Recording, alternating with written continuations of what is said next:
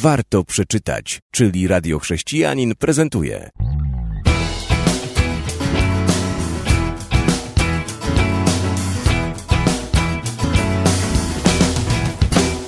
W dzisiejszej audycji przybliżymy naszym słuchaczom książkę Łaska Ukryta Strata, która umacnia.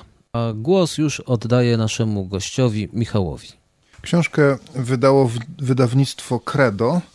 Jest to na naszym rynku dosyć unikalna pozycja, dlatego że autor ma swoje własne przeżycia e, związane z przeżyciem olbrzymiej osobistej straty. To, to, to jest historia, która jest tam rozwijana wypadku y, ginie spora część jego rodziny i, i, on musi sobie z tym poradzić. Trauma jest bardzo duża i odkrywa nowe rzeczy. Nie wszystkie są fajne, ale książka dla ludzi, którzy nie przeżyli czegoś takiego, y, jest bardzo ubogacająca, bardzo rozwijająca duchowo.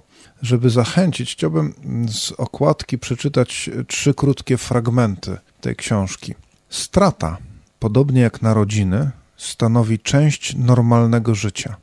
Bowiem, jak pewne jest to, że przyszliśmy kiedyś na świat, tak też nieuchronnie przeżyjemy jakąś stratę, zanim go opuścimy. Książka ta nie została napisana po to, aby pomóc komukolwiek w przezwyciężeniu lub choćby w przetrwaniu katastrofalnych skutków straty. Celem tej książki jest natomiast ukazanie, jak można żyć i rozwijać się dzięki stracie, mimo iż nadal jej doświadczamy. Często wyobrażałem sobie, że mój los wkomponowuje się w jakąś większą całość, której sporej części zapewne nigdy nie zgłębię. Czasami zastanawiam się, w jaki sposób moje doświadczenie straty posłuży pewnego dnia jakiemuś wyższemu celowi, którego na razie nie dostrzegam ani nie rozumiem.